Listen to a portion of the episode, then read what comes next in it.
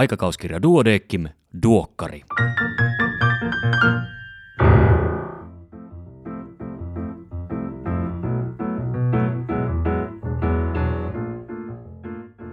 Tämä on numero 20 vuonna 2022. Minä olen Kari Hevossaari, lääkäri Helsingistä. Tervetuloa mukaan Duodeckim-lehden tuoreemman numeron läpikäyntiin.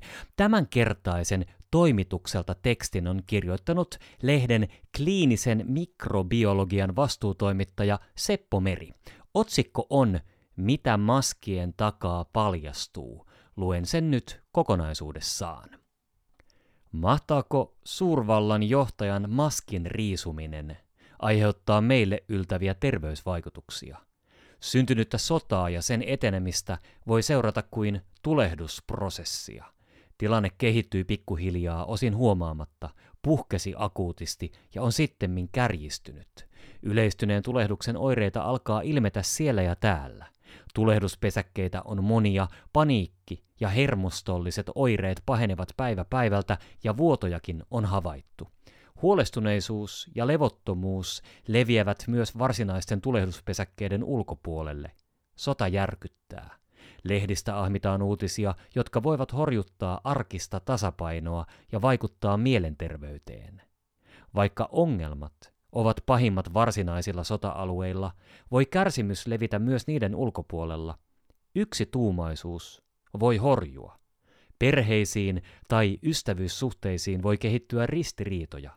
Median seurantaan voi addiktoitua ja huomio voi siirtyä pois oman sisäisen rauhan ja jopa terveyden huolehtimisesta. Työteho kärsii. Pitkittyessään tulehdus kroonistuu. Tulehdus leviää laajemmalle uusiin kriisipesäkkeisiin. Sodan osapuolet pyrkivät käyttämään hyväkseen toisen heikkouksia. Siinä missä toinen osapuoli puolustaa itseään, toinen pakotetaan paikalle tai houkutellaan rahan tai keinotekoisen kunnian toivossa. Kamppailu jatkuu. Tulehdus muuttuu monielin-sairaudeksi. Etenemisvaihtoehdot alkavat vähentyä, arpia jää, tilanteeseen turrutaan ja mieli voi järkkyä. Osa elintoiminnoista on auttamattomasti menetetty.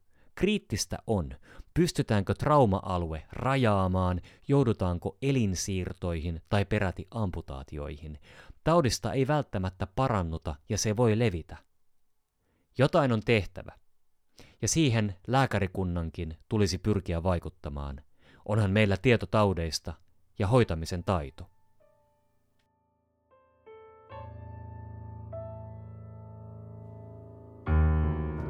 Pääkirjoituksia on kaksi kappaletta. Ensimmäinen on otsikoltaan FinOmop, terveystietojen kansainvälinen harmonisointi, ja toinen HPVn aiheuttamat syövät voidaan hävittää parantamalla rokotuskattavuutta.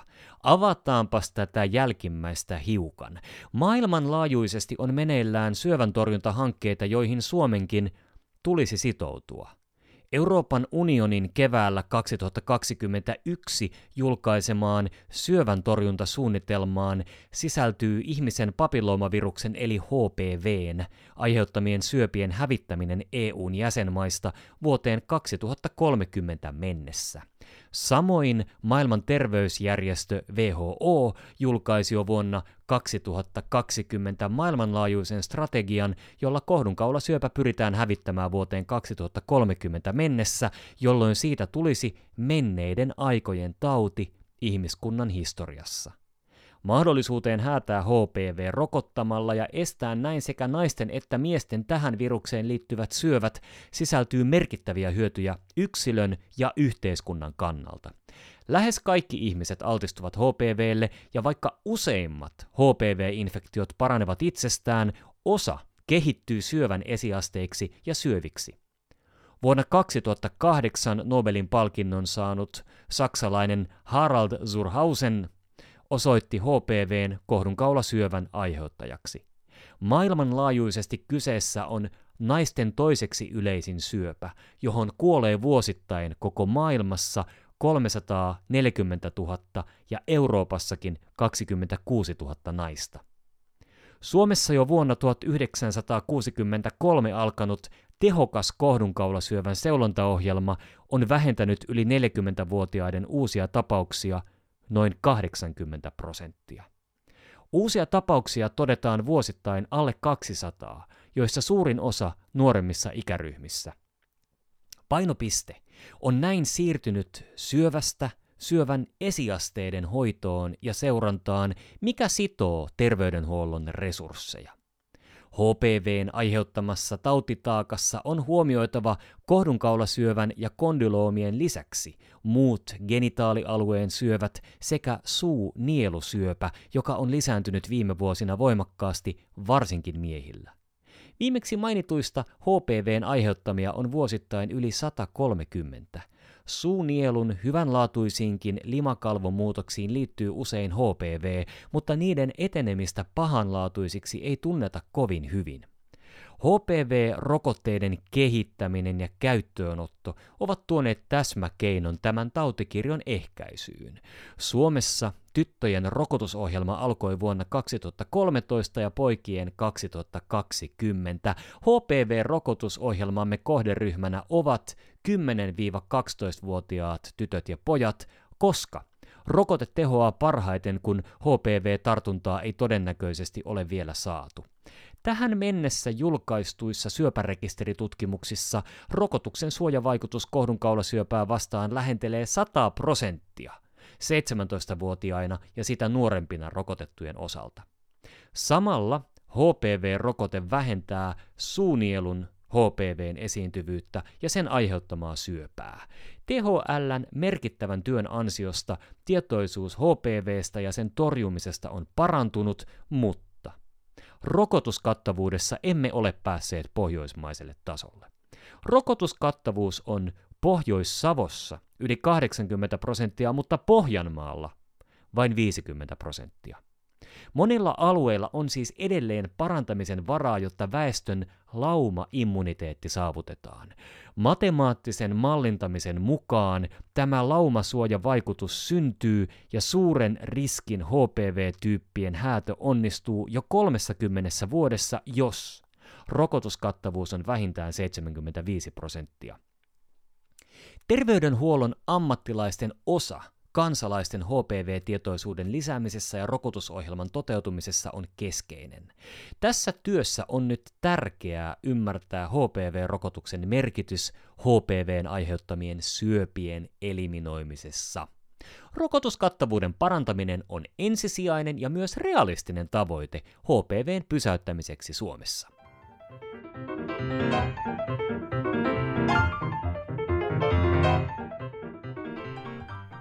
Erikoislääkärin uutisia tällä kertaa seuraavilta erikoisaloilta syöpätaudit, perinnöllisyyslääketiede, lastenortopedia ja traumatologia, nefrologia, käsikirurgia, lastenkirurgia sekä yleislääketiede. Tässä muutaman uutisen keskeinen sisältö. Kaikki uutiset ja tarkemmat tiedot löydät lehdestä, paperi- tai sähköversioista. Hyperkolesterolemian hoito geenieditoinnilla. Yli puolella suomalaisista on liian suuri kolesteroliarvo, minkä vuoksi noin 700 000 kansalaista syö lääkitystä. Erityisessä vaarassa ovat sellaiset henkilöt, joilla on yksi tai useampi hyperkolesterolemialle altistava perintötekijä. Alun perin afrikkalaista perimää kantavilla henkilöillä on löydetty korkealta kolesterolilta suojaavia geenimuotoja PC SK9-geenissä, joka normaalisti tuottaa LDL-reseptorin hajottajaproteiinia. Hyödyllisen muutoksen vaikutuksesta PCSK9 tehdään vähemmän, maksosolujen LDLR-määrä lisääntyy ja näin verestä poistuu kolesterolia. Muutoksesta ei ole osoitettu haittaa terveydelle kahden eri riippumattoman ryhmän makakiapinoilla tekemissä kokeissa saavutettiin jopa 60 prosentin kolesterolin lasku, kun eläinten maksaan aiheutettiin PCSK9-geenin hiljentävä pistemutaatio. Toimenpide tehtiin kertainfuusiona ja siinä käytettiin koronarokotuksesta tuttua lipidipartikkeleihin pakattua mRNAta. Molemmat tutkimukset osoittivat menetelmän olevan turvallinen ainakin apinoilla. Kesällä 2022 on Uudessa Seelannissa alkanut kliininen koe maksasoluihin kohdennetun tarkoituksella tehdyn hyödyllisen geenimuutoksen vaikutuksista 44 hyperkolesterolemiaa sairastavalla potilaalla. Tuloksia saataneen vuonna 2024. Olkaluun alaosan murtuma kasvulinjan kautta vahva indikaattori pahoinpitelyvammalle. Olkaluun alaosa murtuu lapsilla tavallisesti metafyysin alueelta kasvulinjan yläpuolelta. Pienillä lapsilla murtuma voi syntyä myös distaalisen kasvulinjan kohdalta käden vääntövamman seurauksena. Murtuma on pidetty kokemusperäisesti pahoinpitelyvammana, mutta koska vamma on harvinainen, on selkeä tieteellinen näyttö tästä puuttunut. Cincinnatin lastensairaalan ortopedit ovat tutkineet asiaa ja tämän perusteella toteavat, että kasvulinjan kautta kulkeva murtuma on harvinainen vamma, jonka tulisi herättää epäily alle kolmevuotiaan fyysisestä pahoinpitelystä.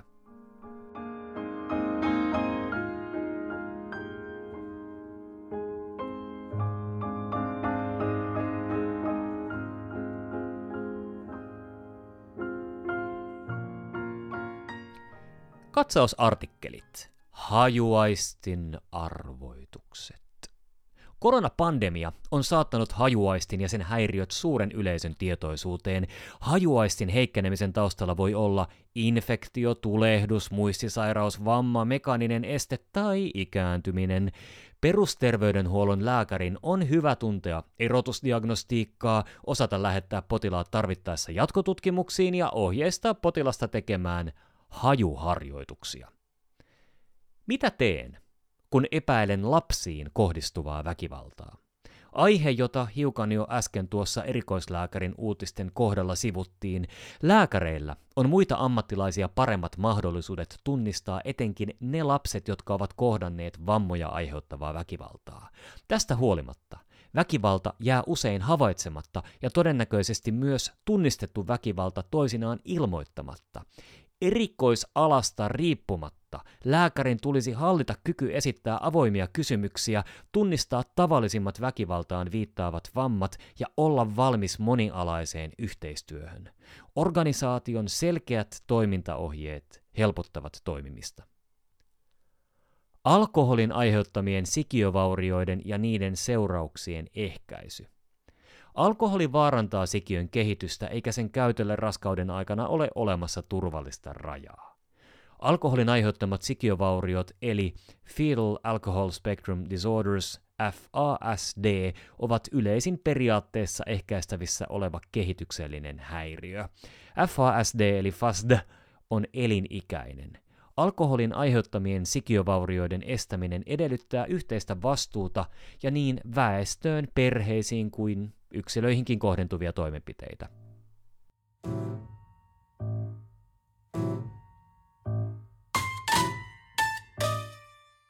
Näin hoidan osiossa primaarinen hyperparatyreoosi eli PHPT.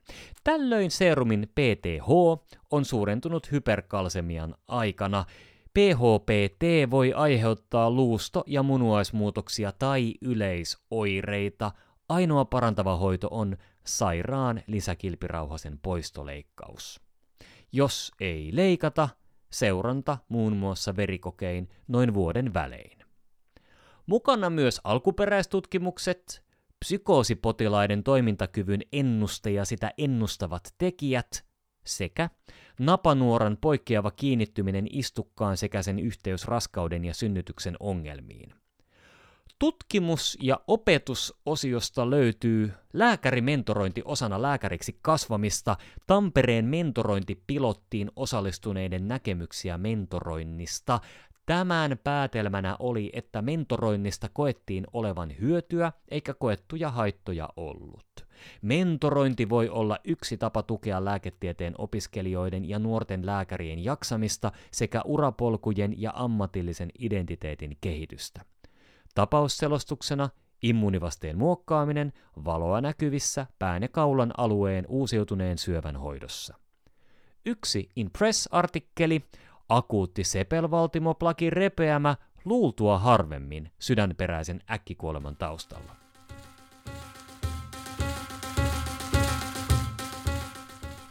Kuvavinkkinä vasemman alaluomen turvotus. Vinkin ratkaisu siis vaatii kuvan ja tämänhän voit tarkistaa painetusta lehdestä tai lehden verkkosivuilta duodekimlehti.fi. Lastenpsykiatri Jaana Vesman on kirjoittanut hyvän kolumnin, jossa pohtii terveen kriittisellä tavalla erilaisia ohjeita ja suosituksia. Otsikko on Lapsiperheille kohdistetut suositukset, riittävätkö hereillä olotunnit?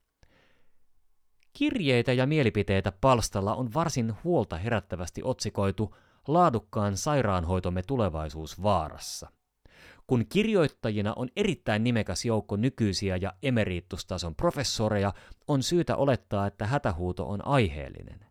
Kysymyksessä on jatkuva ja kiihtyvä leikkaaminen lääketieteen tutkimuksesta ja opetuksesta, etenkin HUS-alueella. Luen kirjoituksen lopun ääneen. HUS, hyvinvointialueen kuntayhtymän lyhytnäköiset päätökset uhkaavat vakavasti kansalaisten ja potilaiden parhaaksi tapahtuvaa toimintaa. Paikalliset päätökset on syytä pyörtää. Valtiovallan tulisi viiveittä ymmärtää vastuunsa ja suurentaa vaikeista ajoista huolimatta tutkimuksen valtionosuutta takaisin sellaiseksi, joka se oli 10-20 vuotta sitten.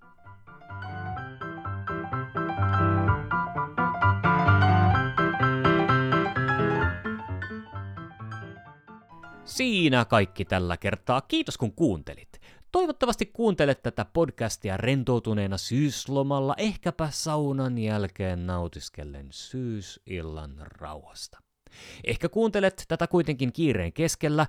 Toivottavasti sait voimaa ja virtaa jaksaa eteenpäin kohti tulevia kiireettömiä rentoutumisen hetkiä, olivat ne sitten saunassa tai muualla. Palataan asiaan parin viikon päästä. Voi hyvin siihen asti. Iiro, ole hyvä!